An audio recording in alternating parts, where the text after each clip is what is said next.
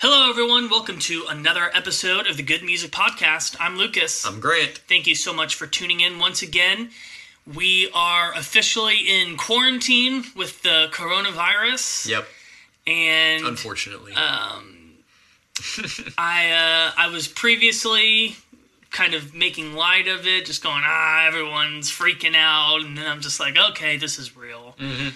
But um, it definitely has not stopped what we're doing, nope. and uh, this is the perfect time for all of you guys to go binge listen a bunch of our old episodes because Yeah. you you can practice social distancing while still being connected with us. Aw, you don't have that. to you don't have to distance yourselves from our voices. Yeah. Our uh, the germs are not g- making its way through the the wavelengths of the audio file into your device, so you should be safe. At least I think. I hope. I, I haven't- don't know. I don't. I'm not an epidemiologist. I'm not a sci- I'm not a sciencer. Yeah. I'm a, I'm a man of art, not a man of science. Ooh. So, um, but yeah, uh, go check out all of our older episodes during this time when you're bored out of your mind and don't know what else to do. Um, it'll be a great way to kill the time. And uh, something that we're going to start doing fairly soon is we're going to finally start doing those volume twos that I keep talking about. Yeah. So you're definitely going to want to make sure that you brush up on certain episodes. That way, when those volume twos come out, you don't know which ones we're going to do first. Right. So that way you'll be ready. And um, on whatever platform you're listening on, please hit that subscribe button. It'll let you know when new episodes are available. We're still sk- sticking with our schedule every Monday morning, 9 a.m. Central. We uh, actually record kind of ahead, so even if something goes crazy, like they put us on a national wide lockdown, which everyone keeps saying is going to happen, we've still got episodes under our belt to Yep. be able to just whip whip out there. So you, sh- unless this lasts like a month of us not able to leave our houses, then you know you might see a lull there. But for the time being, everything should be fine. Yeah. So um, and yeah, leave us a review, leave us a comment, uh, let us know.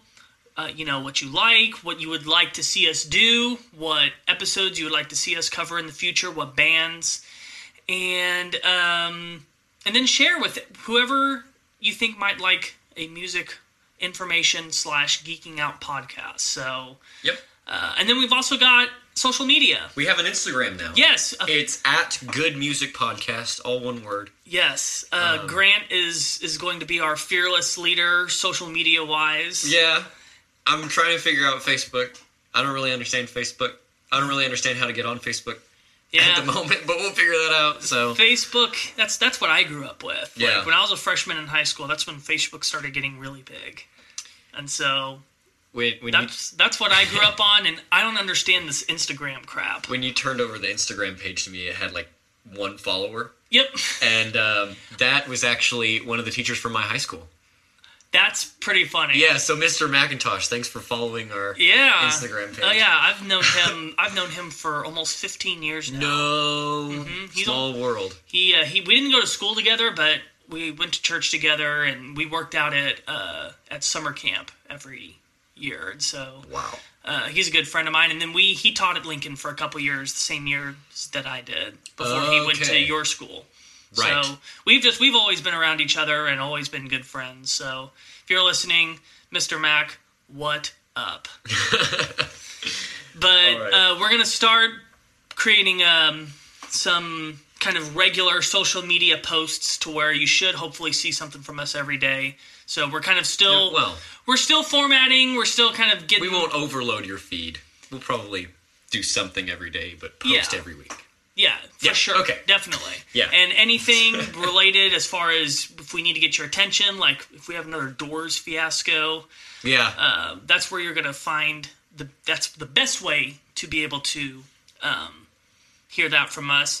As well as we're still looking for those comments. Uh, we're going to be uh, putting some posts, some discussions out there.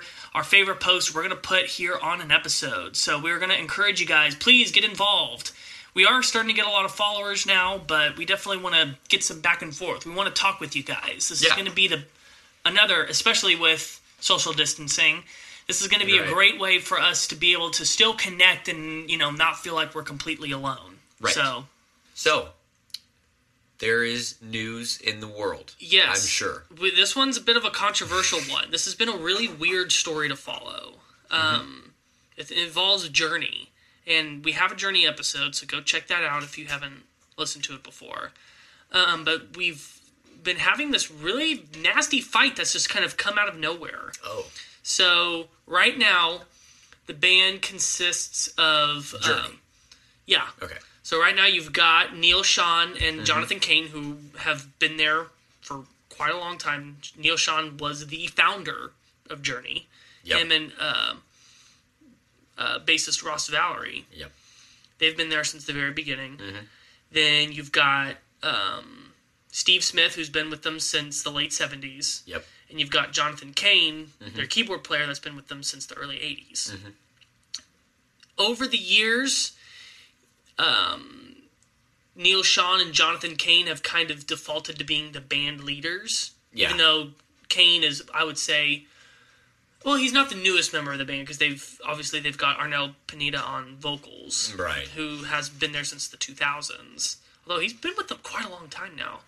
Um, but it's like he's been there longer than say Steve Smith, who's their drummer, and um, Ross Valory on bass. Right. But because he was like the main songwriter during their hit making day, like, you know, he wrote Open Arms and Don't Stop Believin' mm-hmm. and Faithfully mm-hmm. and just all those huge, huge, huge songs for them. Mm-hmm. Um, he's kind of it's like them and him and Schon have become like, you know, we're we're the leaders of the band. Right.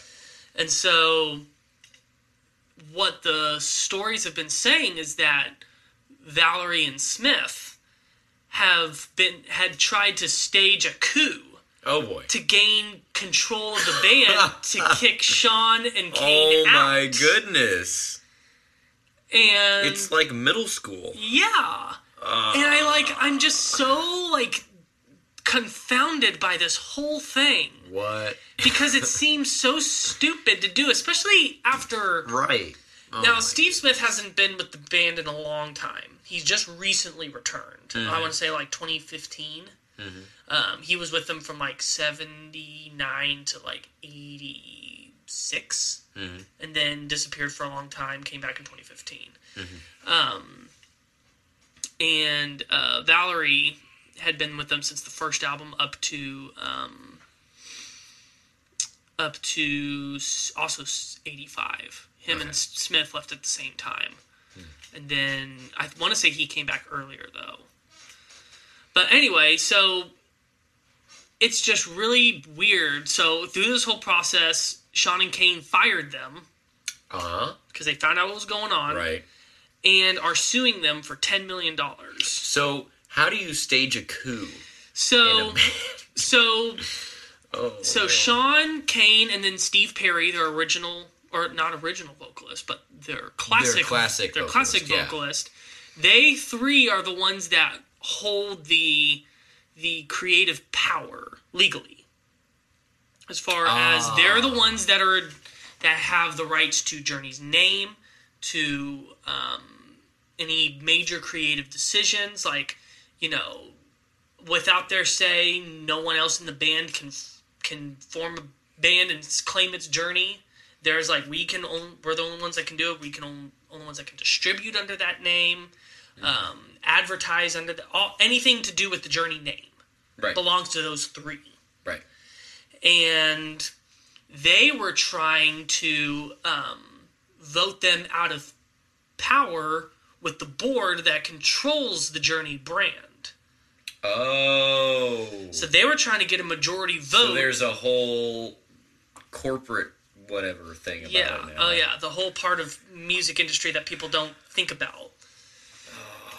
So Man, I they don't want to think about so that. they were trying to get majority vote to to take control legally Mm-hmm. over Journey and oust them as the leaders.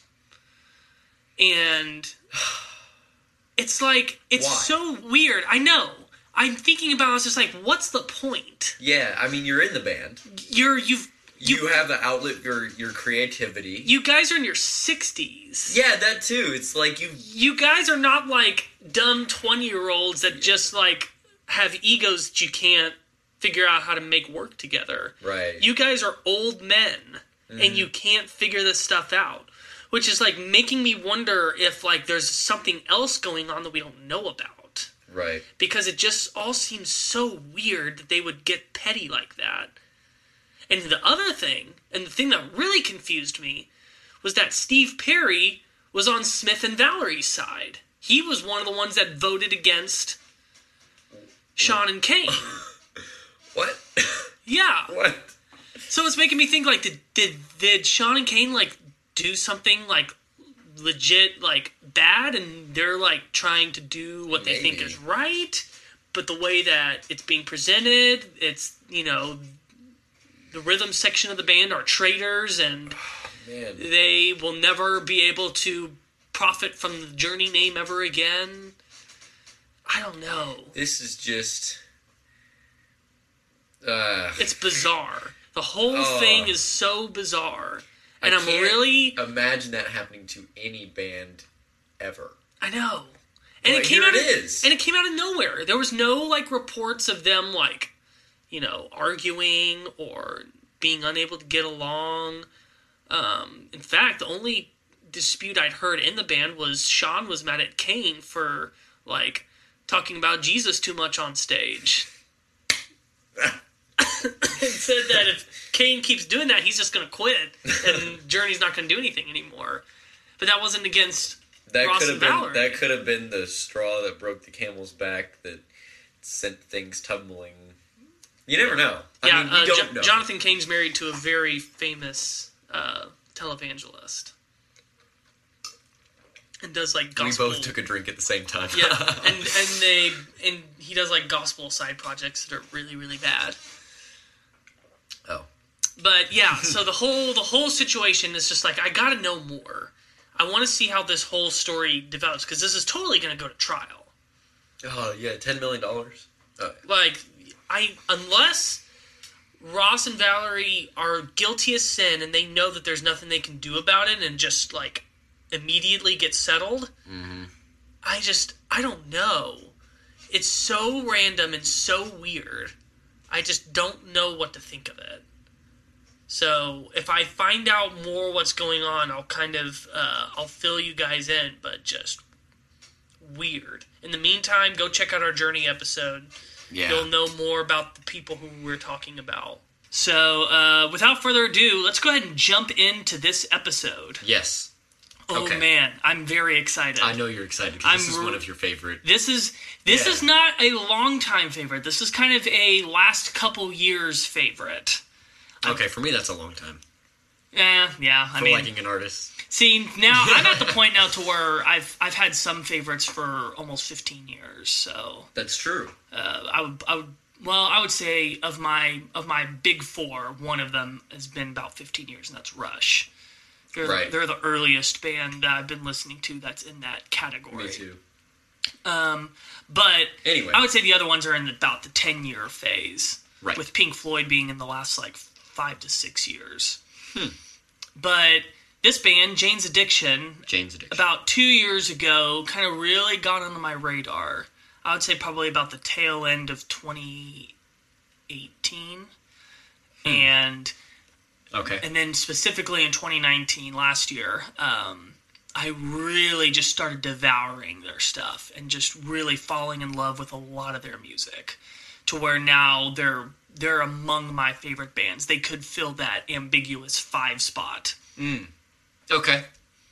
That's really weird. yeah I and they're a weird band and it's a They band weird. it's a band that Yeah. like i look at all of the components and it's like not normally in my things that are among are in my favorites but there's just something about it that just like sticks with me Mm-hmm. and something about when i listen to it that it's just i have so much fun Mm-hmm. i have always have a blast listening to jane's addiction Okay.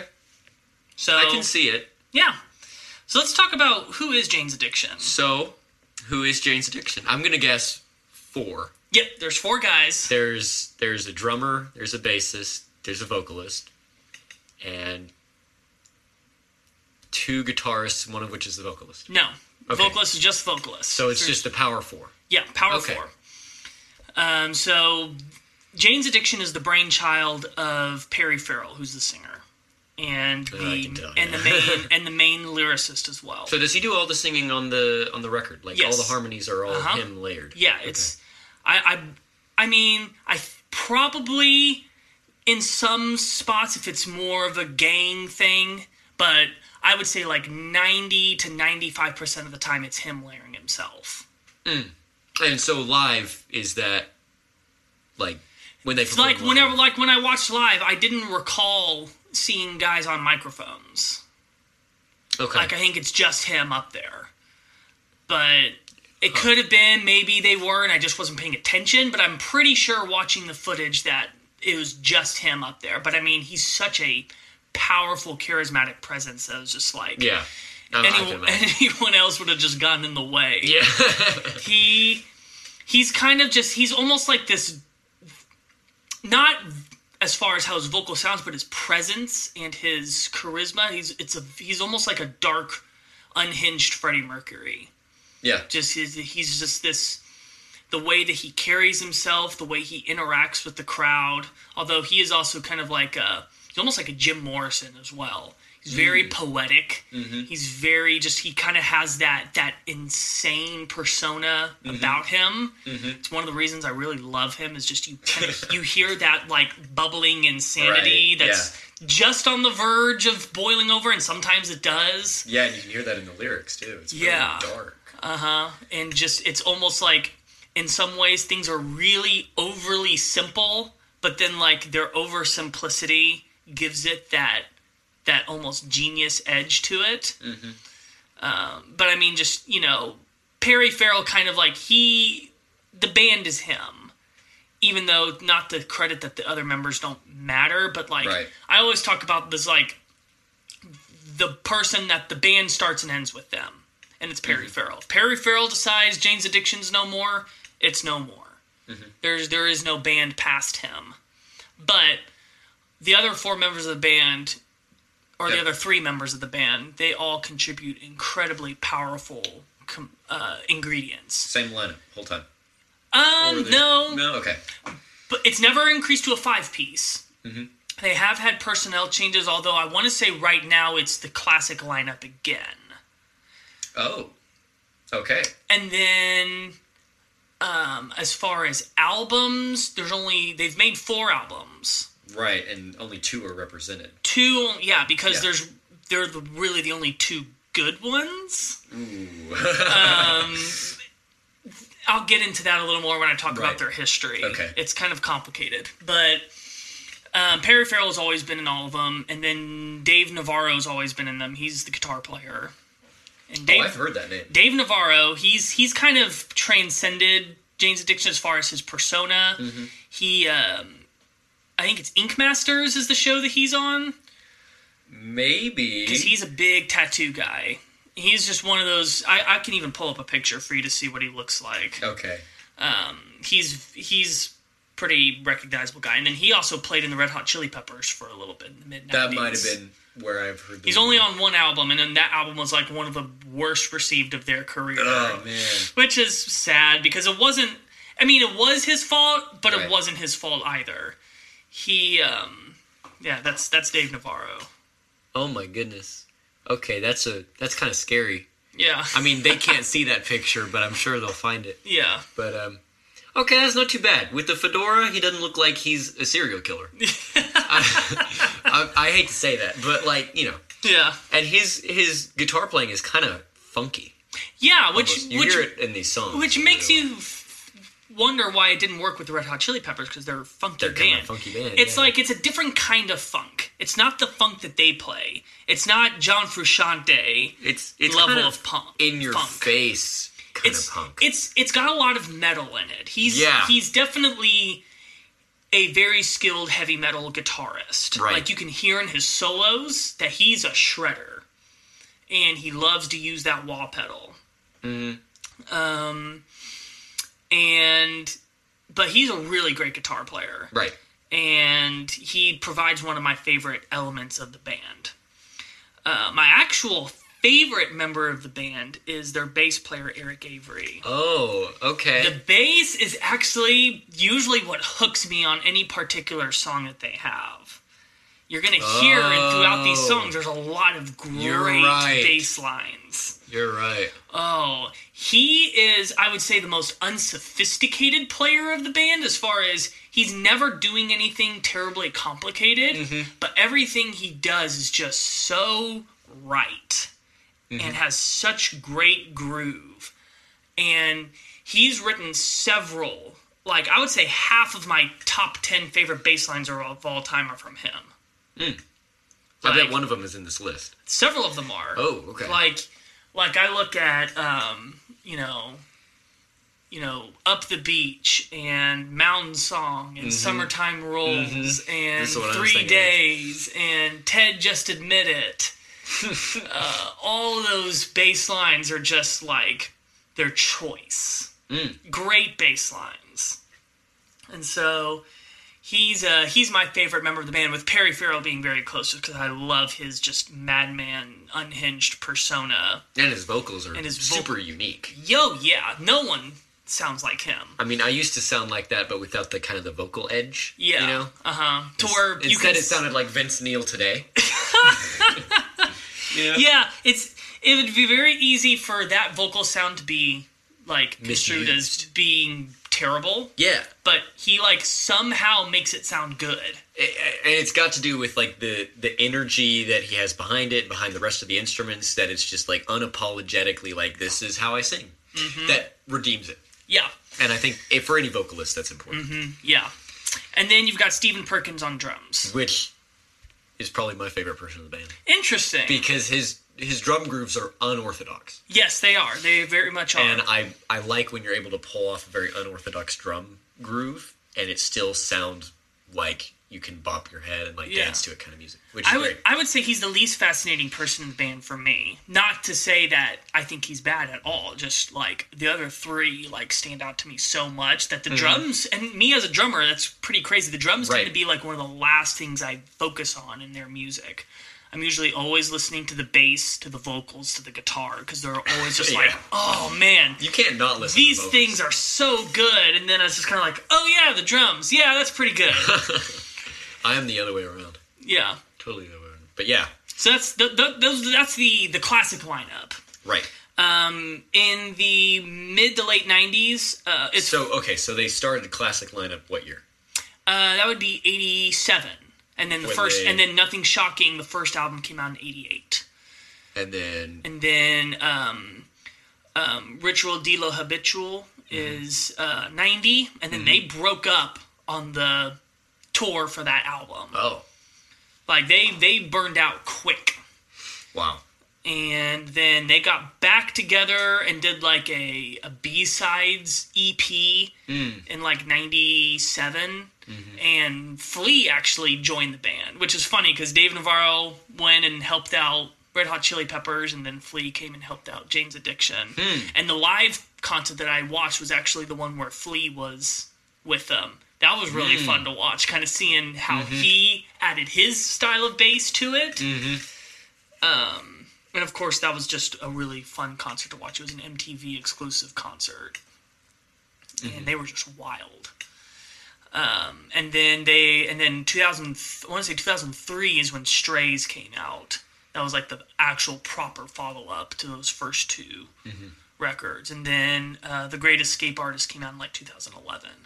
and so those last two were not as good. There's just they're not bad, but they just they don't have that magic. They don't have Yeah, that. okay. They don't have that special little that I don't think you can recapture because it was just it was. There's always something about a band that's like hungry and is just like in the throes of everything. Mm-hmm. Like yes, drugs are bad. Um, but at the same time, like when you're trying to make it, but at the same time you're like on drugs and you're doing everything and you're just like throwing caution to the wind, Right. that always just transmutes into the music to give it just that extra little something. Kind of like uh, how early Metallica is Yeah. really good in, in, compared to later Metallica, in most people's opinion. Yeah. Or you just, you know, you look at any band that, like, they really made their best music when they were, like, drugged out of their Rising. mind. And Yeah. then when they got sober, it was just like, it's just not the same. Yeah, Or it's just, you know, too much time has passed. They've gotten too old. Um, you know, maybe had Mm-hmm. they kept, were able to keep that momentum going, Mm-hmm. maybe they could have. But even on the second album, on Ritual, you can kind of hear that they were straining, even though the highs on that album are so, so, so high. Mm-hmm. But, you know, there's also like the lows on that album are just kind of like, uh, this isn't very good. Where like nothing's shocking, that's a perfect record from start to finish. There's not a weak moment on the whole thing.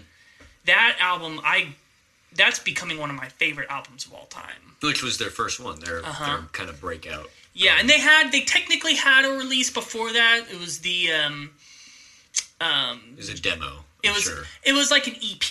It had Okay. a lot of early recordings, some live songs. Uh, the only the only song that translated from there to the first album was a song called Jane Says, which is one that we would definitely look at when we do a volume two. Okay, so that raises the question about their name. Yes. Who is Jane and what's her addiction? So oh, I always used to think that it was just a marijuana reference. Yeah, yeah, that's what I was you know but and i think that that kind of was you know part of it but um uh, Perry Farrell had a roommate named Jane that was like this kind of this reclusive, mysterious, druggy figure that lived in their house with him and his girlfriend. Mm, mm-hmm. And so she was. He always said that she was like the muse for the band name thinking. Okay.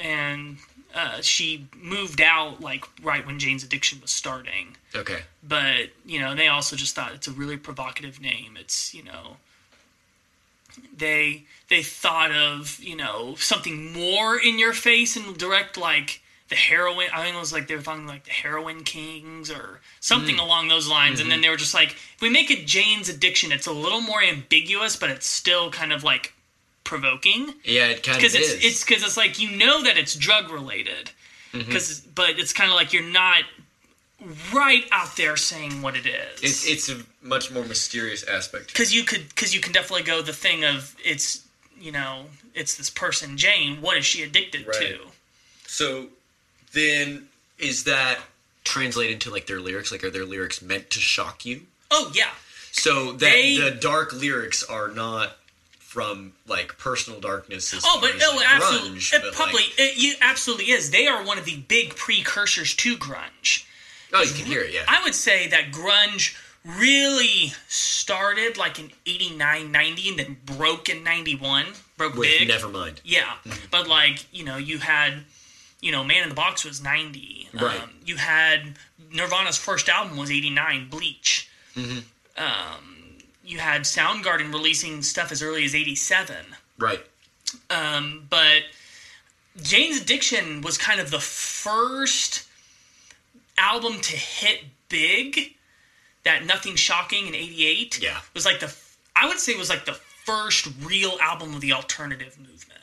Mm. I would I would pair that with U2's Joshua Tree Mm-hmm. in '87 as kind of like kind of the first albums to signal the That eight hair metal is yeah dying, for Uh-huh. lack of a better term. yeah to where we're moving into something new. Okay. That and yeah. I think absolutely there's, you know, you can see the beginnings of grunge in Jane's Addiction. And then, of course, when you're listening to stuff on Ritual in 90, it's kind of like grunge is really starting to pick Oh. up steam Oh, by that sure. point. Yeah, I mean, I, I mentioned it sounds like bubblegum pop artists trying to play grunge when I first heard it Yeah. because because of his voice. You know? Uh huh. And so, anyway, you mentioned that there was like personal darkness as far as the lyrics. Oh yeah, Perry Farrell is a is a weird, deranged, messed up dude, Okay. And he's a he's also Is he a druggie? yeah, absolutely. Um, all of them were. Okay. and that was the big contention in the band was when um, when Dave Navarro and Eric Avery tried to get sober, and Perry and Stephen Perkins didn't want to, and that caused them to like have this huge fight to where they're just and then Dave and Eric were just like we can't stay in the band and if we're gonna try and be sober because you're literally gonna like use right in front of us just to get us to like go back to doing drugs with you. And so um so they they got out of it just to kind of save themselves. And and Perry Farrell is a big old flaming douchebag. Right. Well, like he I can see. when the first album came out, he told the record deal that he wasn't going to record a follow up unless he got 50% of all the royalties because he sang and wrote all the music. And then um, He personally. he personally, so it's it's not being split four ways. He's it's 50% for writing for singing on all the songs and then he like of the other 50% he got another 25 so you got 75% total Wow. and just completely shafted his other like everyone else got like 12.5% as opposed to his 75 Good. and that left a bitter taste in their mouths to where it kind of made it easier for them to leave the band Yeah. and then Eric was still mad and didn't come for the mid to late 90s reunion because he was just still pissed off mm-hmm. about everything and then finally came back because i don't think he's on the strays album either mm. he came back more like mid to late 2000s and then was on the great escape artist and has been with them i believe ever since So they're touring on still. Or i, I think they're on a obviously hi- not now. i think like- they're on a hiatus right now but they toured i think like a couple years ago Okay. They got their first Rock and Roll Hall of Fame nomination a couple years ago, but haven't been nominated since then. yeah. Which they totally need to be in because they they are among the creators of the of the alternative grunge movement. Also, have you ever heard of Lollapalooza? I may yes, I've heard that word before. Big big time music festival. Yes. Jane's Addiction invented that. Huh. They they invented it as their farewell tour off the second album. Oh. Goodness. Okay. and like the whole like first um the first year of Lollapalooza like still had like tons of huge names on it. Like I want to say like Nine Inch Nails was on it, and Wow. because they because their album first time came out in '89, so they were kind of like Up and coming. up and coming Yeah. at that point. It was just it was a it was created as a platform to promote more like underground independent artists. You mm-hmm. can kind of say it was almost like the beginning of the indie movement. Mm. Where it's you know it's these it's not these radio friendly bands per se, but mm-hmm. they're not like you know hardcore heavy metal or it's more of just you know these these heavier more punk acts Yeah. that you know aren't getting radio play and so let's go on Lollapalooza and it was there it was one of the first major touring music festivals you know this predates Ozzfest and Vans Warp Tour it was kind of one of the first of its kind and Jane's Addiction mo- mostly Perry Farrell he's the one that came up with it Hmm. so Um, I guess we should talk about their sound because Yes. in my listening to these songs, I noticed that they are well. Okay, let me back up. So in my mind, there's two kinds of ways to mix music. You know, you can either mix for the energy, or you can mix for like the technicality, yeah the music itself. So like Dream Theater would fall very close to technicality. Um, the band we're going to talk about next week it falls very close to that. But Yes. something like um, Nirvana or like early, no, I'd say like mid '90s Metallica and and stuff like Jane's Addiction would fall really close to Energy, and Tool honestly as well. Um, it's more about blending things together to create a mood and atmosphere Uh, yeah, and so I guess what I found was I wasn't very excited to listen to these songs because I didn't feel like I could hear everything. I could feel like the energy. I could feel everything that was like happening, but I couldn't hear. interesting I couldn't really understand, and so I I, I always gauge how much I like the band by how excited I am to listen to the songs. I didn't find myself being very excited to you know hit play, but once I did, I was I loved it. Mm-hmm. But I never wanted to do that. So Interesting. Anyway, Because yeah, whenever I listen to Jane's Addiction, it's more about like I just like put myself into the music. I'm not like sitting just listening, going, "Hmm, what an interesting bass line." Well, I mean, oh, there's that guitar part. ideally, it should be, you know, right in the middle. You should be able to hear everything, and you should be able to feel everything. I don't agree. I think that certain te- recording techniques differ for whatever goal you're trying to accomplish. Um, I think that the goal of Jane's Addiction's music is very much to instill this kind of primal emotion, while at the same time, No, it does. Yeah. while at the same time just really going in these weird adventurous directions. Like mm-hmm. I find that when I turn it on, I'm less like sitting listening to it and more of just like, you know, moving around, banging my head and and like playing along with it. It's just more of just like kind of like getting letting my emotion just bleed all over the track mm-hmm. Okay. and that's why I love it so much. It's it's I always have like this great response and release to listening to it. Okay. And I think that that's when we listen when we talk about these songs. I'm going to talk about how the the songs themselves do such a good job of unlocking that. Yeah, and I hope you do, but the unfortunate reality is that he has such a distinct voice that also every song starts to sound the same if you were listening with like untrained ears. Hmm. You know, upon first listen, they kind of blend together, Okay. you know. And so if some of the songs do blend together when we talk about them in my mind, that that would be why. I did listen, you know, 10, 12 times through the whole thing, but Yeah. it's still yeah. Anyway, Well, I think a disclaimer. I think that that's a good time to go ahead and take a break. So we talk about these songs later. Yes, Yes. we will.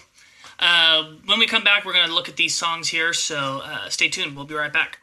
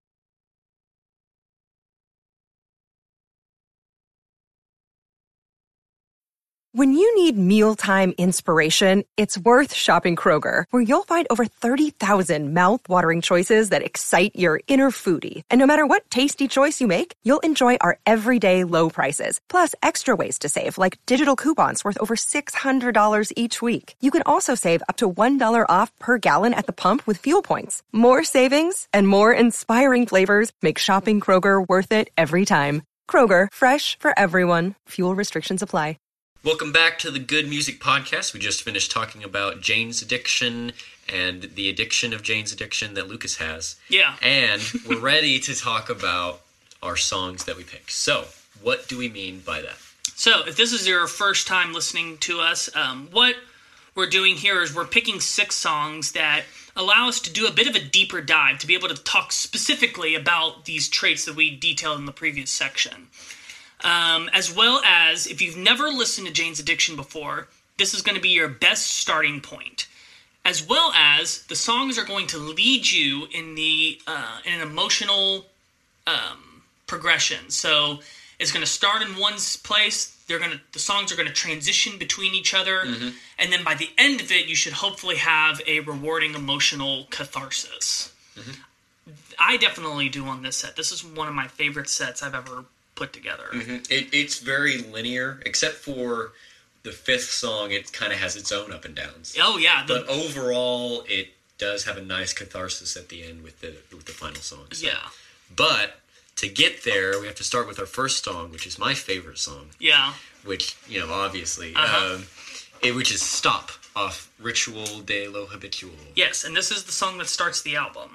okay good because it has a really interesting intro you have the announcer in Uh-huh. spanish Yes. so what are what is she saying So she's saying that, ladies and gentlemen, we have more influence over your children than you do, but we love them. Now from Los Angeles, here's Jane's Addiction, oh my goodness okay well and then that's not just, what i was expecting and at then all it starts because it because sounded like an because I. I remember I remember hearing it the first time catching um, uh, Juana's Adicción, and I was just like, that must mean Jane's Addiction. well i mean if if you were to go by proper spanish that'd be grammatically incorrect but i'm sure they did that because Yeah, because it's it's great. it's not addiction de juana It's, yeah, you know, it's because you know you're supposed to pronounce them. yeah because it's it's more dramatic if you say it that way. Right, right. This is also the first Jane's Addiction song I ever heard. Well, same here. Yeah, there you go. Yeah, this is a band I've never heard before. So this is definitely a song that hooked me the first time I heard Mm-hmm. it. But I heard first heard this song like almost 15 years ago Mm. because it was on Guitar Hero 2, There you go. and That's I, how I heard it. I've discovered a lot of bands and music through those games. Don't Mm-hmm. don't at me. Well, you said you mentioned it every episode. Yeah, I mean, it's a gr- it's an incredible platform to hear music that you may have never heard Right. on your own mm-hmm. because you're forced to play the songs. You Right. You're not going out and picking what songs you want to play. Mm-hmm. You're constantly having to play stuff you've never heard before. Mm-hmm. Like I discovered Rush for the first time on that game. Uh, Dream Theater, Metallica, a lot of my favorites I owe to that. Muse. So Jane's Addiction is another one. But I always liked that song, but I wasn't ever like a big fan of theirs. I never like dug into the rest of their songs. The only other two songs that I had heard because they were on different games was Mountain Song and Been Caught Stealing. Those are like the only for a, for about 15 years. Those are the only three Jane's Addiction songs I'd ever heard. And then about two years ago, I finally listened to the albums and discovered the whole other world. But yes, stop. It's a great way to start things off. That that stop and go. That's that that guitar riff comes in and Yeah, yeah. and I Oh, just think that it's it's a great way to kick things off by having lyrics saying "Here we go." It's Right. just like it's kind of like saying "Welcome to the show." Now let's let's Right. zoom off. And and within like the first, you know, 10 seconds of actual music, you understand what kind of guitar player you're dealing with. He's pretty funky. You know what kind of vocals you're going to hear. Mm-hmm. Um, there's a lot of delay on his vocals. He's really energetic and he's way up there. Oh, yeah. Very high voice. Pitch. Uh, really intense bass, really active bass line. And then, of course, the drumming is going to be all over the place. Yeah, this well. is this is actually my this song has my favorite drumming of Oh, Stephen Perkins. Yeah, yeah, it's, it's amazing. I think that he's got some of his most interesting drum beats, and this song is really fun to play on the drums too. Mm-hmm. Um, but yeah, so we've got we've got this really energetic first section, but then we have the big halftime The breakdown. breakdown, I remember when we were first listening to this, it went to that breakdown, and your eyes got big. I loved that because I wasn't expecting it from a band who sounds like bubblegum pop. Mm-hmm. Yeah, and I'm like, I don't know, because his voice shouldn't be able to pull that off, yeah, but he does it in a way that is so good, and especially when he does those harmonies over that breakdown. They're perfect. They're exactly what they need to be. Oh my goodness, this song is just perfect. yeah. I actually have no idea what the lyrics are saying. I have no idea what they're saying either. I feel like this is this is almost like a song where the lyrics don't matter.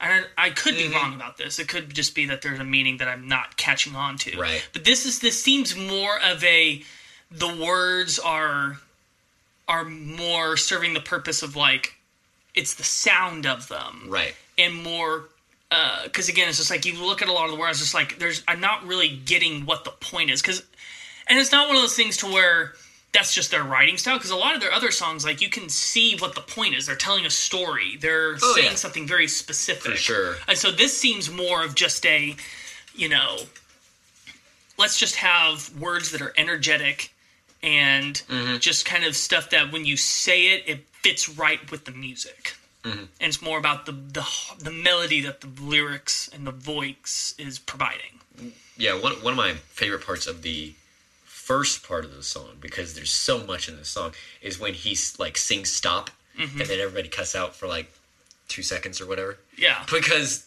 the vocals are matching the music. Mm-hmm. You know, which is you know there's great interplay between yeah yeah yeah. Oh my gosh. And so then we then it cuts back in jumps back in after the it jumps back in and so, it's so, right back into. so what do you think of Dave Navarro's soloing as as is, this is the first solo of the set I mean, like I said, it, it sounds like it's mixed for energy, and Mm-hmm. so it definitely flowed well. You know, there was a good energy flow. Like, oh, this is where the guitar solo is supposed to be. Mm-hmm. You know, it's not like he's putting solos in weird places like I do sometimes.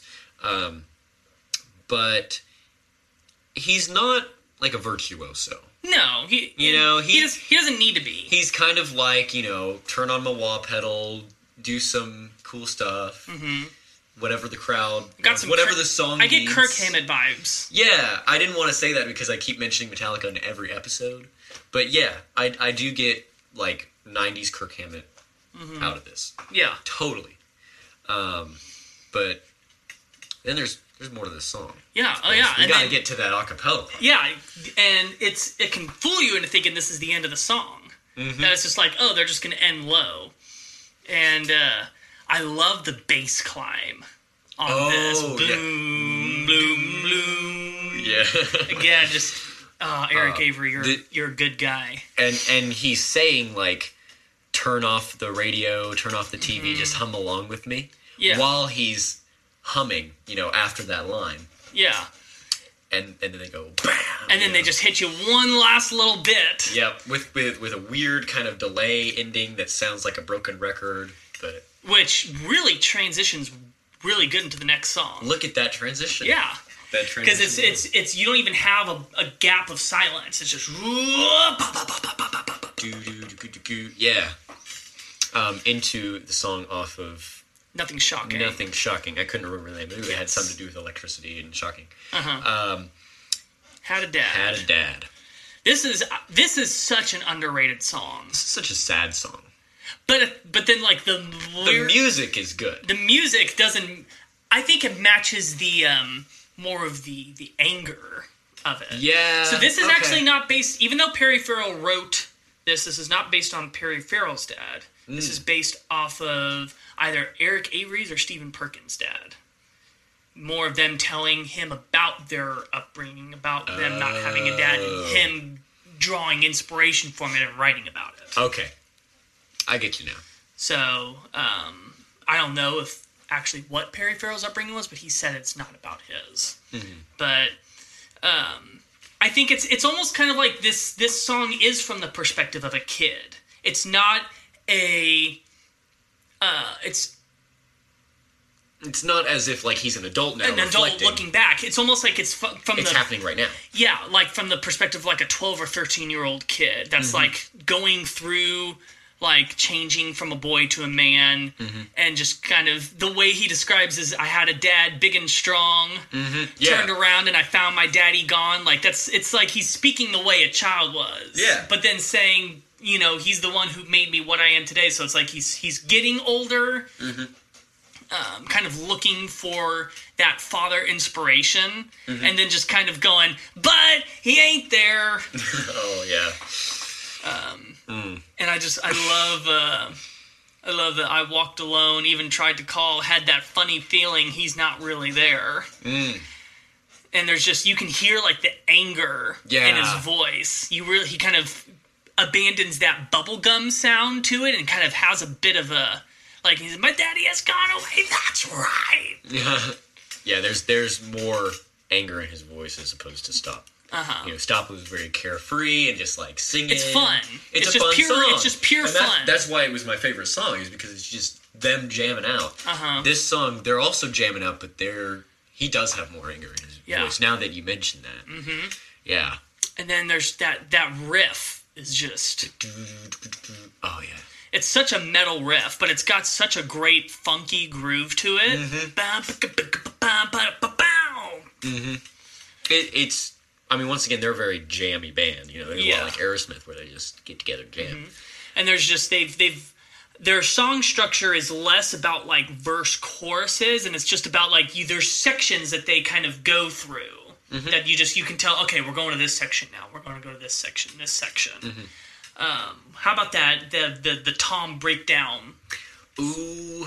Because I remember when we listened to it first that you were you're like, oh yeah, this section's really cool. Uh, I'm thinking. I'm thinking because I remember that happening, but I can't hey, remember. when have you seen my dad? Oh yes. Going in my I know what you're talking about Yeah. now. Yes. It goes to the toms, and, And that was kind of that's one of the reasons why I like the drumming the best. yeah, Is because that you know, we had that with Muse, right? Where um whoever the drummer was, Uh, he he did a he did a tom pre-chorus thing on one of their songs. Dominic Howard. Yeah. Okay, there you go. Dominic Howard was able to do like some tom pre-choruses, and when you can do like Yeah. a tom pre-chorus that'll build up really well, I Mm-hmm. love those. And so there was one of those in this song. Um, We've got three different solos in this song too. right. Well, which weren't really like obviously solos because I felt like they couldn't, were. I couldn't count See, three.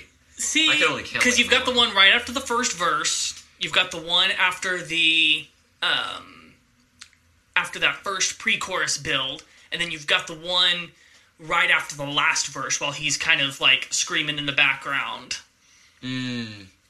Okay, see, I, I would only count like. It's the last interesting that you have trouble hearing because like whenever I listen to it, yeah, it's muddy, but I feel like I hear it pretty clearly. I don't know. I mean, I am used to like stuff mixed like Pantera, where everything is clicky. Yeah, you know, uh-huh. and so you can hear everything. There's a lot of sibilance. So- And there's not a lot with them. So in other words, you haven't really listened to a lot of older music because that's that's kind Well, of but, uh, but I could hear the doors very clearly. yeah. I'm not talking about that kind of old music, but just kind of like Wall of Sound. Because Wall of Sound was a big 50s, 60s, 70s thing. which we'll get to in a later episode. Oh yeah, Um, but no, I, now that you mentioned it, no, I don't listen to a lot of things that's before 1974.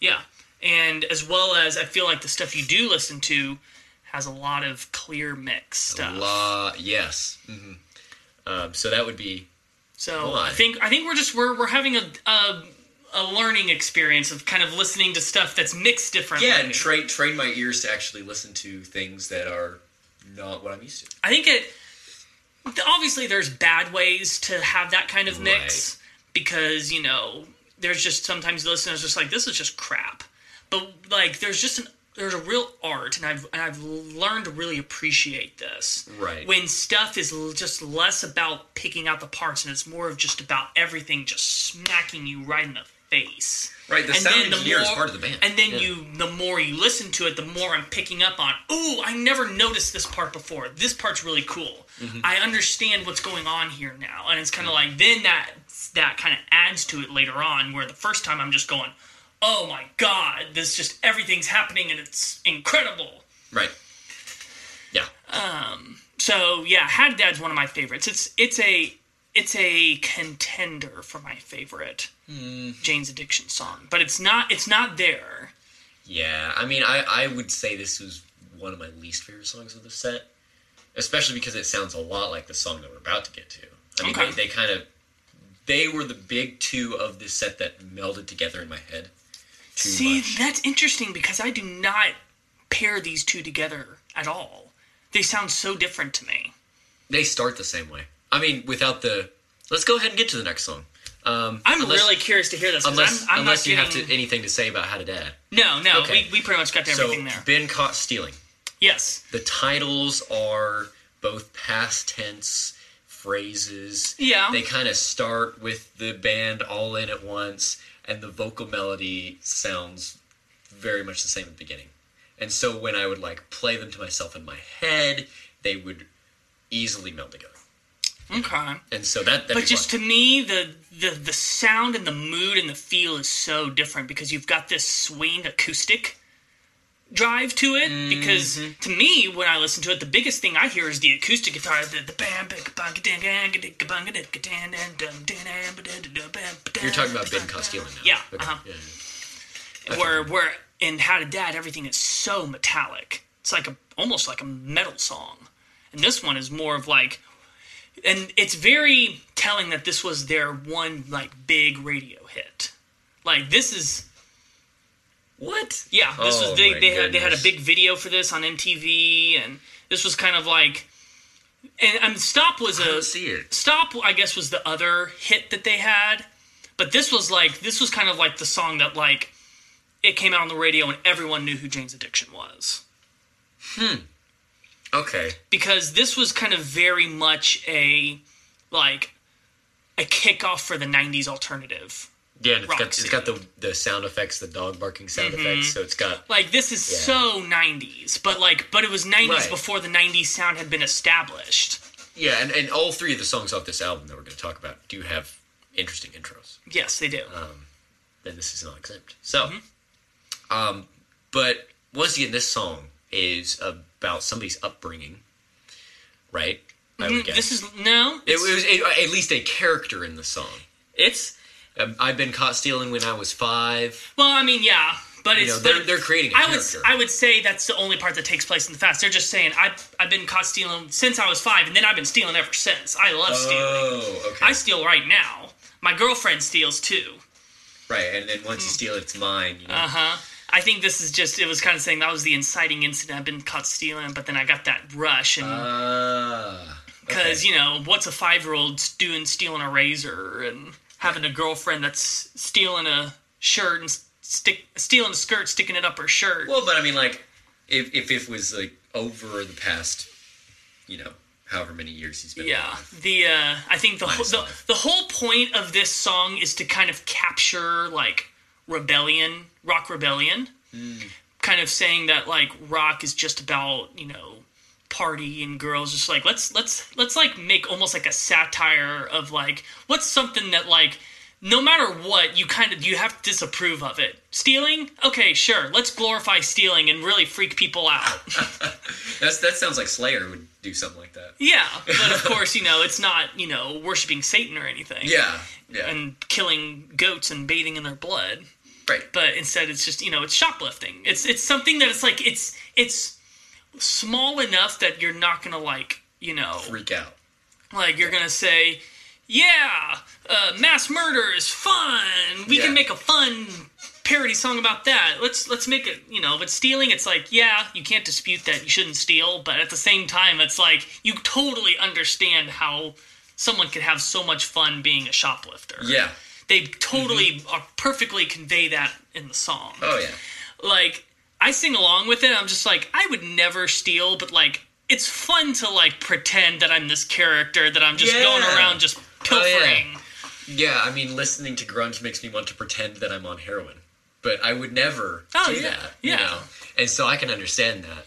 So this song, this is the most fun song on this in the set for me, to where it's just like, it's just, it's just fun. It's happy. It's got that that energetic swing to it, more so than Stop, where Stop kind of has some heavier elements to it, while it's still Yeah, fun. stop. Stop is really, you know, go go go. Yeah, it's a bit a bit more pushes you down, where this one's a bit more buoyant and fun and bouncy and Bouncy. springy. Yeah. No, I get that. Okay.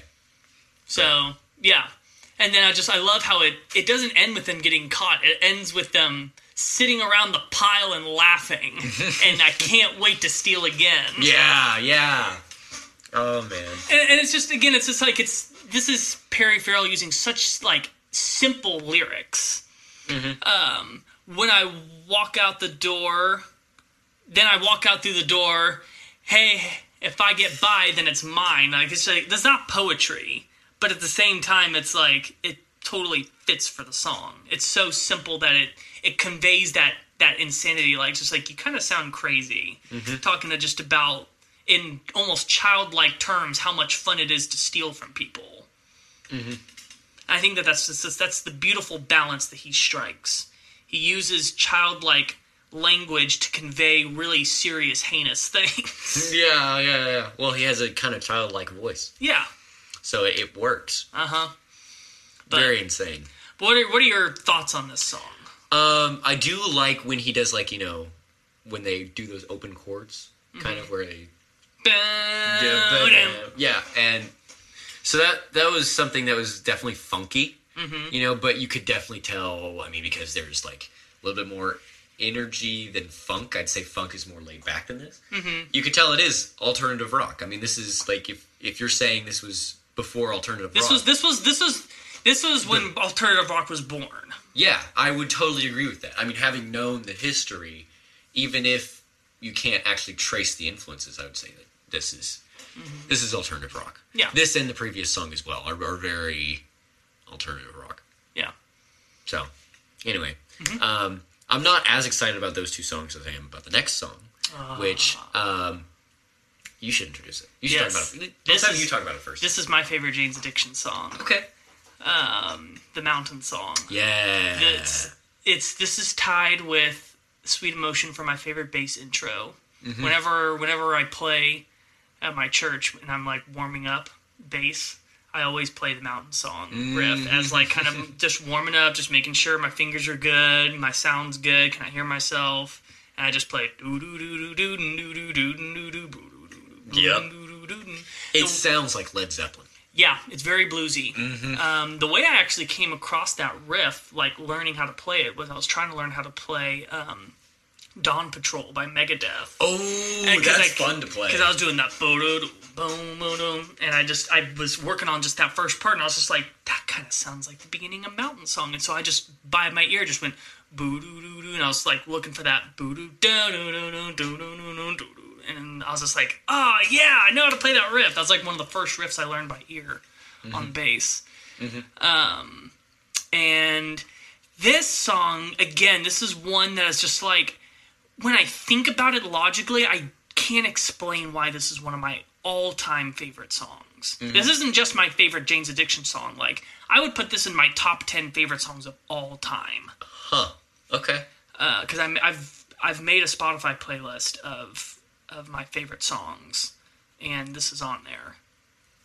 And like, there's no like complex parts that a lot of times make it into my favorite songs that I like love to dissect, or there's just there's something about the energy of this song that just overtakes me every time I It's, listen to it's it. It's almost I don't want to say atmospheric, but it definitely with the name Mountain Song, Mm-hmm. it gives off kind of a different vibe. This song is almost like it's almost like a it's almost like a mantra because the song is mostly them doing the same thing over and mm-hmm. over again. It is. Oh, it certainly is. but at the same but it's like it kind of like just grows subtly mm-hmm. throughout until you get to that great guitar solo and Perry Farrell's vocals are incredible.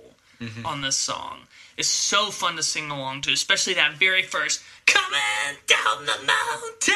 Yeah. and then it drops. Da-dum. Oh yeah, that was that was a great way to introduce the the vocals into the song, Mm-hmm. and the hook or whatever he's saying, like "guess you know" or "cause you Cash know." in now. Wow, I not even Cash close. in now, honey. Yeah. Cash in now. Yeah, that that actually is like a great chorus or whatever it is. Again, there's not song. really a chorus. It's like yeah, there's like an A section and B. hook, you know? Yeah, that bow down. I love that hook. The bow down bow down Yep. All right. yeah, I'm getting, I'm getting, I'm getting pumped getting up excited because it's like one of your favorite songs. Yeah. But, um, Again, there's just like I literally can't sit still when I listen to this song. Like my whole body just goes into this. and and you can feel that the energy is going down over the over time. I mean, we're already over halfway through the set, you know, and you Yeah. can, you can feel where we've been going, and this is a great way to tone things down, but still, it in and of itself is like a pinnacle of like Yeah, wonderful. Mm-hmm. This, I would say, is probably one that if anybody has one like time to listen to one song, this should be it. yeah. It's a great song. This is, in my opinion, this is like, this is Jane's Addiction. All of their great qualities just distilled into a perfect song. Mm-hmm. Like I think that this is this is their crowning achievement. This this simple little repetitive song, just oh, and the the oohs at the end of the solo, the ooh, oh, oh, oh, yeah, oh yeah. I mean, even though it's not my favorite song of the set, it's it was close. It was really close. Yeah. And so And it's like I don't really know what the lyrics are about. Mm-hmm. It's coming down the mountain. yeah. There's that weird line of when I make children, everybody has their own opinion. Oh man. It's it's again, I feel like this song is more just about like just like creating the atmosphere. Right. And this song is less about like climbing a mountain as it is it's like the song is just like completely like tearing down a mountain with the, mm. with the force of its power. Like I imagine when I in my mind I see like avalanche, like a mountain is crumbling at the weight of this song. Hmm. I, I I see it as more of like I'm on a mountain Mm-hmm. singing this song. Like when I've made it to the top of the mountain, I'm now coming down the mountain, but like triumphantly. Hmm. At least musically, the feeling. Yeah, you know? I'm not saying that's wrong. I'm just that's Right. always the thought that I Right. had. I was just like, this is this is an earth shattering sound. okay. And there's a little bit of distortion there. It sounds kind of like GNR. Yeah, You know. but definitely at this point, we've been riding this energy high Right. for four songs. And now it's time for us to finally let it go Uh, kind of for about three days. for for about about three minutes of three days, and then we're about to go on this whole other crazy journey. Oh yeah, it. This song will take you on quite the journey. Lucas warned me of that, and it. You know, he can say fair warning, but there was there's a lot to this song too. Um, certainly not as tightly packed as Stop. This is three days off of Ritual de lo Habitual. It once again has a very interesting intro. Yes, at this moment, you belong with us. Yeah. So this song, this is the one song in the set that I like really tried to like dig deep on the research for Okay. it because it's because I feel I felt like I needed to know what this song was about to fully understand what the journey meant. Because Perry Farrell did describe this song as he wanted to write his own Stairway to Heaven, his own Freebird, songs that moved in a linear direction that weren't ups and downs, verse choruses that like was this epic, just like you know, eight ten minute journey towards a very specific release point. And I think that they absolutely achieved that. This song is just monumental. Uh, if I if I didn't have such a viscer- visceral primal reaction to Mountain Song, I'd say this was my favorite song of the set. Um, but this song is a, based upon a real event in his life where him, his girlfriend, and a friend of his from out of town, after another mutual friend's funeral, um, all like shacked up together for three days and like went out of their minds on drugs and sex and just like had like this transcendental, like other dimensional experience. I can hear that actually Yeah. because the the lyrics are a little metaphorical.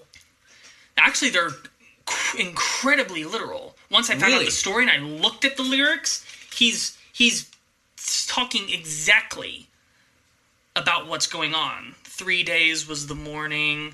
Um, three lovers in three ways.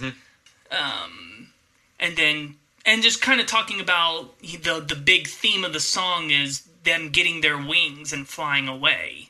All of us with the wings. He constantly in that big build up. All of us with the wings. Yeah, that's what I'm saying. And so he's just saying that, that that's the point of their journey when they start to leave this mortal earth and go into this weird drug, sex, transcendental plane. That's what I'm saying. Metaphorical. I mean, yeah, but it's, he's also, I guess, for the mm-hmm. most part, very literally describing what's happening. I, I would say I get some real Mastodon vibes, especially in Yeah. the early parts of the song, Uh-huh. because of the transcendental aspect. Mm-hmm. You know, and and everyone listens to "Crack the Skye." You know, I mean, or Yeah. you should. This you is haven't this heard is "Crack almost the Sky." this is almost twenty years before Crack the Skye. That's right. Because Mastodon didn't. That's right, Their that first was- album didn't come out till like two thousand one. "Crack the Skye" was 2009. Yeah. And this is and this came out in ninety. But I still, me personally, yeah, it's I very Mastodon first. So Yeah. Um, yeah, so you've got like, then there's really are there is really three sections to the song. right. So there's definitely that intro. There's three days. That sounds kind of like Metallica because they use the same, you know, opening as one. Oh, and another another great bass riff. Yes, in in the intro, yeah, Yeah, yeah, and then they'll I love they playing go to that that bass riff. tom section. And so yeah, the I would Yeah. say day one is their kind of it's got the somber feeling of because again this is coming off of a funeral that of a good Oh. friend of oh. theirs that affected them Wait. deeply. They're doing all this as a way to like cope with what's been going on, and so it's just like you hear like the the sadness and the mournfulness of the first day, and then you get to the second day, and that's when So the three sections are each day. that's that's mu- it hasn't spelled out, but I can totally see that that's what it is. And so That's cool. and so that's when it starts to build up is day two, and that's when the lyrics also change to where they start getting more uh, transcendental in nature, talking about the wings and talking about um, talking about the family is divided by the lengths we travel. Just kind of, I don't even really know what that means, but I'm, if I had to take I I bet it's like the families divided by the links we travel to like Mm-hmm. show our affection for other people, and so it's like, oh, this is like a distant family member because they won't like oh, that's a that's an interesting they way won't to look spend at time it. with me or something Mm-hmm. like that. You know, whatever link they'll travel to Mm-hmm. care for the other person. Yeah. And so then that's when the, the big guitar solo comes in. Is just you know day two is just escalating, escalating. Uh, incredible solo. Really, really, really mm-hmm. great. And mm-hmm. also the crazy thing about this whole song is that they did it in one take. That's super cool. They rehearsed it a ton, but then That's when they got to record it, they like ran through the whole thing. They also said they can't completely confirm that because they were so drugged up at this point in their career that Dave Navarro says that he barely remembers recording this song, but that I want to say Eric Avery like insists that like they did that all in one take. And then Mm. just you know did obviously like vocals and some overdubs afterward, but that like the principal track they got in one go but that uh, Perry and uh, Dave Navarro like spent like days and days like together like structuring it and him coming up with all the riffs for the different sections and really planning this out very meticulously. Um, so then you've got the the weird drum break where it's kind of it gets like weird sound effects like after the big um, guitar solo Yeah. and then when it k- kicks into that just that pulsing kick dun, dun, dun, Oh, this part. to me that's when it transitions to day three and That's- you've got that incredibly shocking lyric where he just yells erotic jesus Yeah. and he's yeah. that's uh, Bum, bum, bum. Oh, that's the best part of the song. well, I, in my opinion, the best part's right at the end. Oh, okay. So, but that's this is the part to me when I was listening to the song for the first time where I was just like, okay, this is something special. They're doing something very, very important here. Like, this song is gonna go way high up on my Jane's Addiction list. And they just that they're creating that tension, and he's you know at this point in day three, he he feels like he's transcend he's transcended to become this this almost this god, this spiritual fear, and he's talking about he's got his Marys with him. Yes, which is really weird. But mm-hmm. yeah, And if you've ever, it's it's very inappropriate. If you've ever seen the original album art for this album, mm-hmm. that's actually the what that song. It's him and the two girls depicting what's going on in three days. oh, gotcha. Okay, I thought you were talking about nothing shocking. No, not the nothing shocking, but the the ritual, the one that has the white one with the the mm-hmm. the First Amendment. That's mm-hmm. there because they told them they couldn't release the album with the original cover, and so they said That's awesome. and That so is they totally retire. rock and roll. Yeah. um, and s- but the original artwork is is a scene from Three Days, probably by day 3 where it's it looks almost religious, but at the same time it's very vulgar. And so, um, but at this point, it's just like it's now he's in this like like it's almost like he's losing his mind and getting lost in the in the craze of it all Yeah. like you can you can feel and then the music is copying that like it's it's Yeah. reaching this feverish pace but then like you have this weird section where it all cuts out and you have the weird ambient voices going on with the guitar. Mm-hmm. I'm, i remember when that came on i was just like oh my god this is brilliant. And then it comes back in and he mm-hmm. yells out the all with the wings. And then he when he counts out that big one, two, three, four, and it goes that final riff, that's the point where I feel is the best part of the song. And it gets that last big jam, and he's just like screaming his guts out in the background. Mm-hmm. And that final guitar solo. Mm-hmm. You're right. that is a pretty good part. I mean, just the whole song just build. It's like you when that he hits that bow, and you can just tell. You can tell it's that jangling riff. You can just feel that riff that this is the final movement of the song right here. Mm-hmm. You can just imagine metaphorically with the, with the lyrics that it's like everything is reaching its inevitable conclusion before the big crash. Mm-hmm. And then, of course, that's what it does at the end. It just kind of like it just falls off. Yeah. Which, kind of. but it's just it, like it, it ends very somberly. It, it does flow super well. You can tell that they really did plan this. Yeah, You know. there's just so much to unpack with this song. Yeah. That maybe a, a good listen, a good reminder. Yeah, to go you listen guys, to the re- songs. you guys really need to listen to the song, and you need to listen to the song just listening to it without focusing on anything else because this song, this song does what I want all of our sets to do. right. It, it takes you on an adventure. Yes. Certainly. Exactly. Um, I would get lost in this song when listening to the set, Mm-hmm. and just totally forget like I'm listening to part of a set of songs. Like this Mm-hmm. song in and of itself is, you know, and I said that about Mountain Song, And so, with such a powerful, Full. big catharsis, cathartic Yeah. song, we still have one more song. Right, and so this song I see as like an epilogue, which I'm sure was the idea. Mm-hmm. Um, this is "Summertime Rolls" Oh yeah. off of uh, Nothing Shocking. Boom-dum, boom-dum, Yes, which was the bass line I was thinking of. Oh, I love that bass line. That's really fun to play too.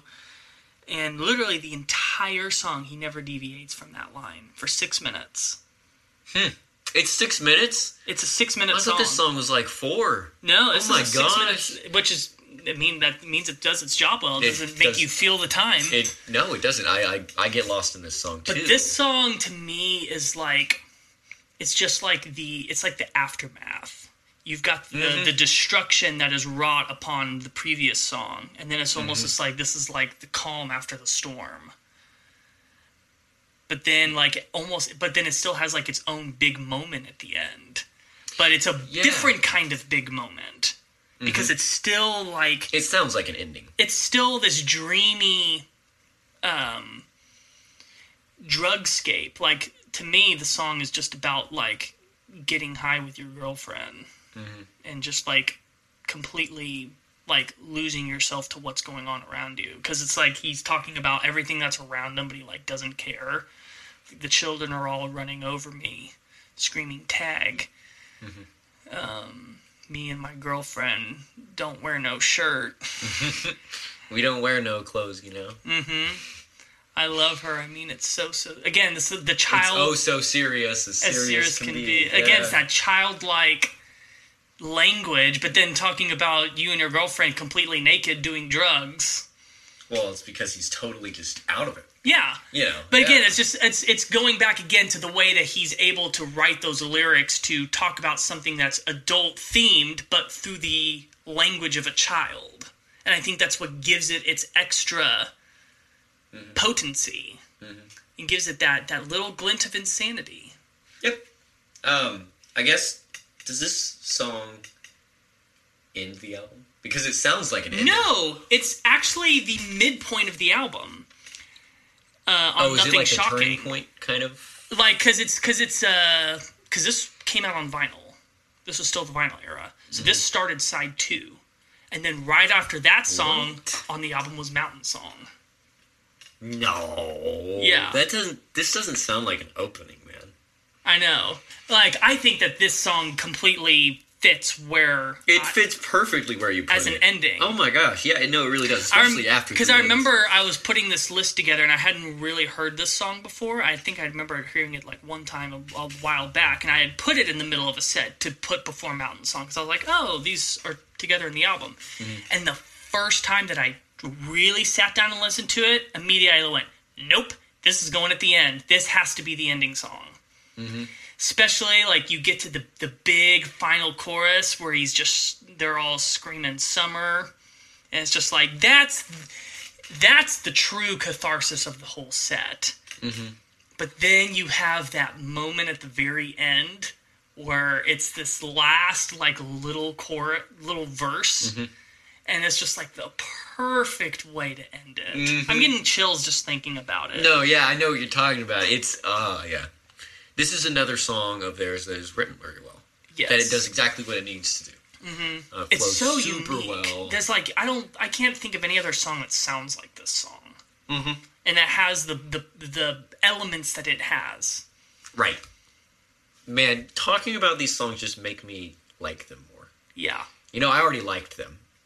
Well, good. I'm glad that. I'm I'm already I getting into you- final thoughts. I think we should save that for later. Yeah, But- I'm thinking you're you're you're picking up on all the emotions that I have because I'm. This is a set that just makes me emotional every time I listen to it. This is not as much of a a um, musical one as much as it's just this this set just gives me the feels from start to finish.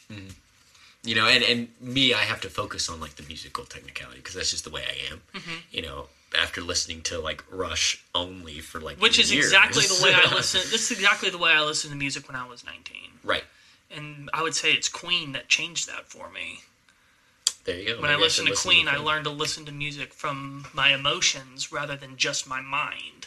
Mm-hmm. When Dream Theater was the be all end all of music because their music is the most musical of anyone's music.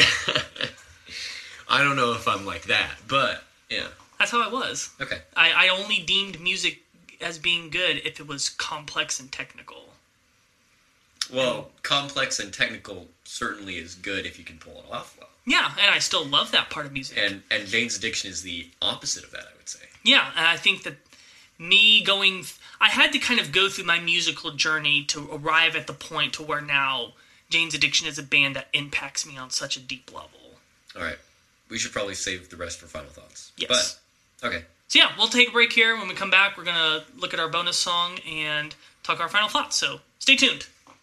Hello, everyone. Welcome back to the Good Music Podcast. We have been talking about Jane's Addiction. I've been talking about it very passionately. Yes. But it's time to turn our attention to the bonus song. So, Grant, what is a bonus song for those who have never listened to us before? So a bonus song is a song by an artist who, for whatever reason, we're not going to give them their own episode, um, but their music is related somehow to the artist that we're talking about every week, and it's also part of like our playlists, not part of the six song set, but it's part of our playlist. So definitely, if you want to listen to it, um, look at the link in the description. But um, I guess it's just kind of a bonus. So, Yeah. what is our bonus song? Our bonus is "Blister in the Sun" by the Violent Femmes. Yes. So, um, this was definitely recognizable for me. Yeah. I, I feel like I've heard it before. This is a this was actually a very big song at the time. Are they a one hit wonder? pretty much. Okay. I mean, they're a big underground band. The connection is that they were on the um, on the first Lollapalooza. Okay. So I, I kind of wanted to make that connection because I was just like, oh, I bet there's a lot of great kind of smaller bands Mm-hmm. in, Loll- in that first Lollapalooza, and I was like, oh, Violent Femmes, Blister in the Sun, there. Yeah. Uh, this this actually came out in like the, in like the mid '80s though, back when punk was in its weird state of being underground and not being because the the history of punk was it was born and got super big in the late '70s. Right. Then like pretty much all of the '80s, it was relegated to the underground scene, and then uh, Green Day made it big again in the '90s, and it's kind of been in the mainstream ever since but this was kind of during the um, the the weird adolescent period of of punk music where it was less about writing like catchy hit songs and more of just about like trying to very honestly and nakedly portray feelings and emotions and intentions regardless of how weird or immature or um, petty it comes off as. You look at a lot of '80s punk, like underground punk, hardcore punk is when is what started at that point.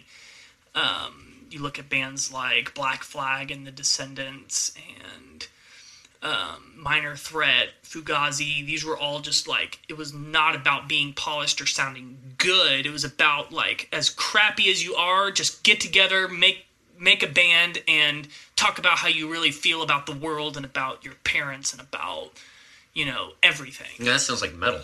Yeah, but with just again with not as much focus on, On the Technicality. on the technicality and the and I guess the speed was there, but you know it was it was more about just being unpolished and raw.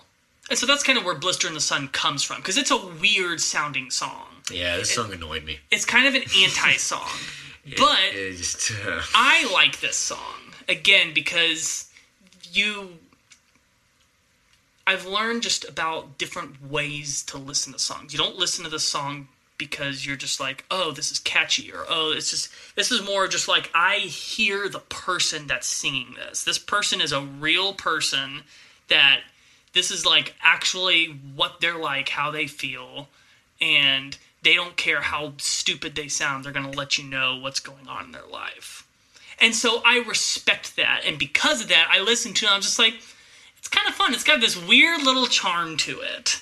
but that's cool. It, I mean, that's great lyrically. You know, there certainly has to be like great lyrics to a song for someone to totally like love the song. Mm-hmm. I'm me with my not lyrical focus. I'm included in that. But it just I'm not even talking about lyrically. I'm just talking about the way he presents himself vocally. right. But but it just I don't know. I know. This is It's this the is same riff over and over again, and the bridge or whatever the breakdown was was just ugh. And the the yeah, hook, you've never listened to anything like this before. the hook just. ugh. This is this is a completely new branch of music for you to look at. I at. don't really think it is. I think I have listened to stuff like this before. I just don't like it. Hmm. well, I mean, it, it's got it had to have been on the radio when I was like a kid. no Stuff like this, certainly. I I don't I wouldn't say so because again this was what you would have heard was would have been like 20 30 years after this came out. Like mix ninety six. I know I'm just saying. I know what you're talking about and yes what you're talking about is bad.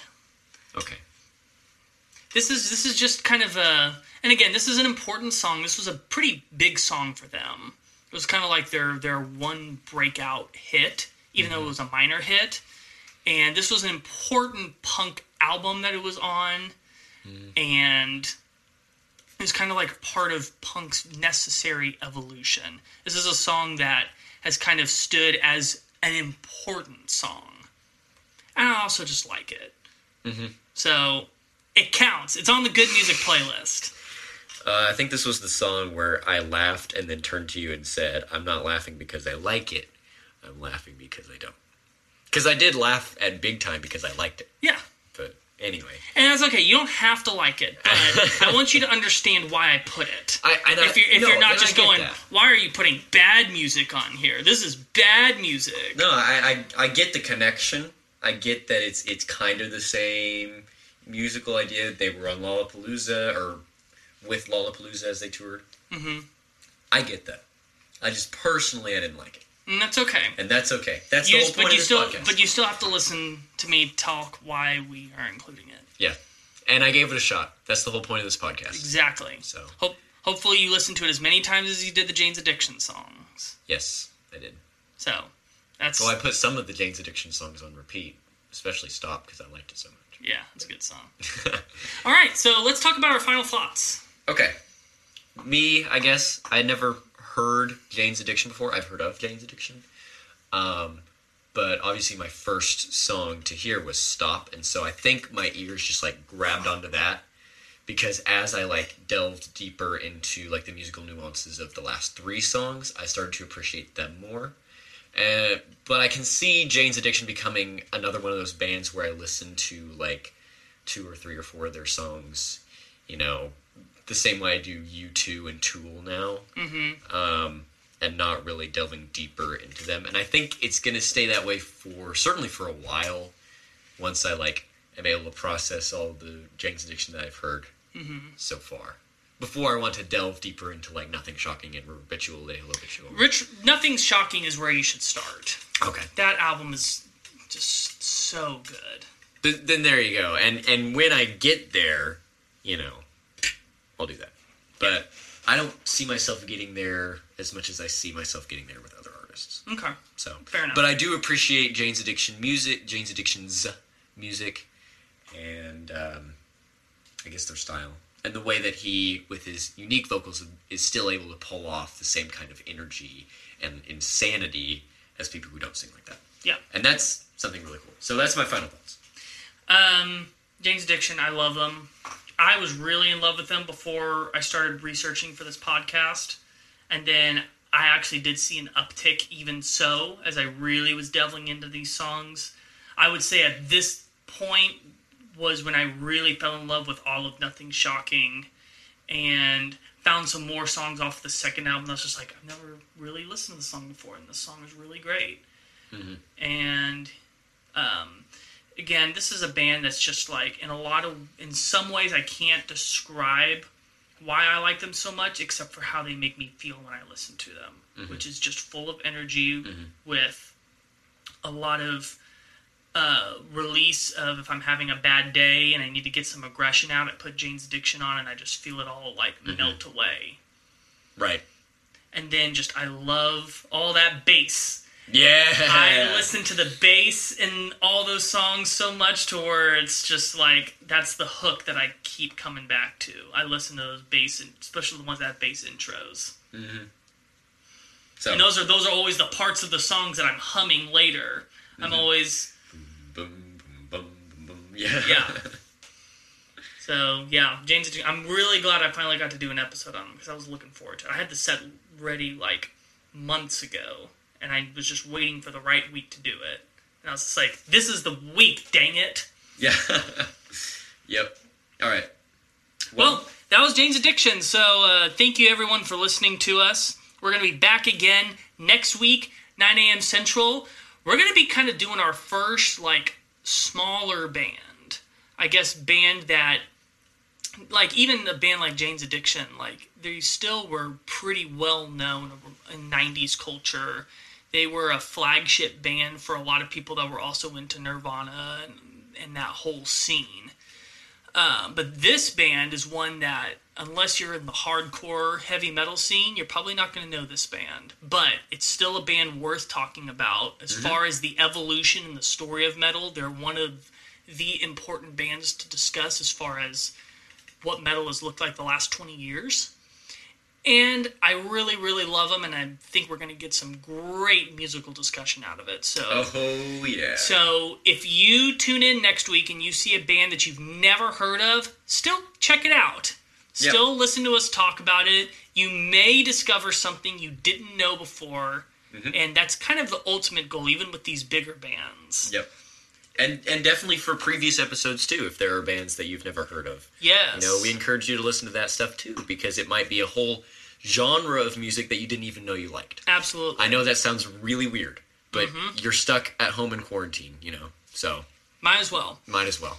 Um, So yeah, and then check out our uh, social media pages, our Instagram page, our Facebook page. We want to get some comments from you guys. We're gonna start putting those um, on the podcast episodes themselves, and as well as I forgot to mention all of our links in all of our episodes. I didn't mention it at the beginning with our donations page Oh yeah. that you can donate to this channel. Um, that will allow us to continue to grow the podcast, to make this more of our primary focus in life, and to be able to make this as good and as great as it can be.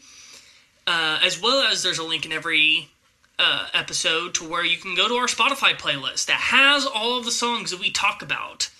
So go check out both of those and then subscribe, leave a comment, leave us a rating. We would love to be able to hear from you guys, and um, we will see you guys next time. I'm Lucas. I'm Grant. Keep on listening to good music. Stay healthy.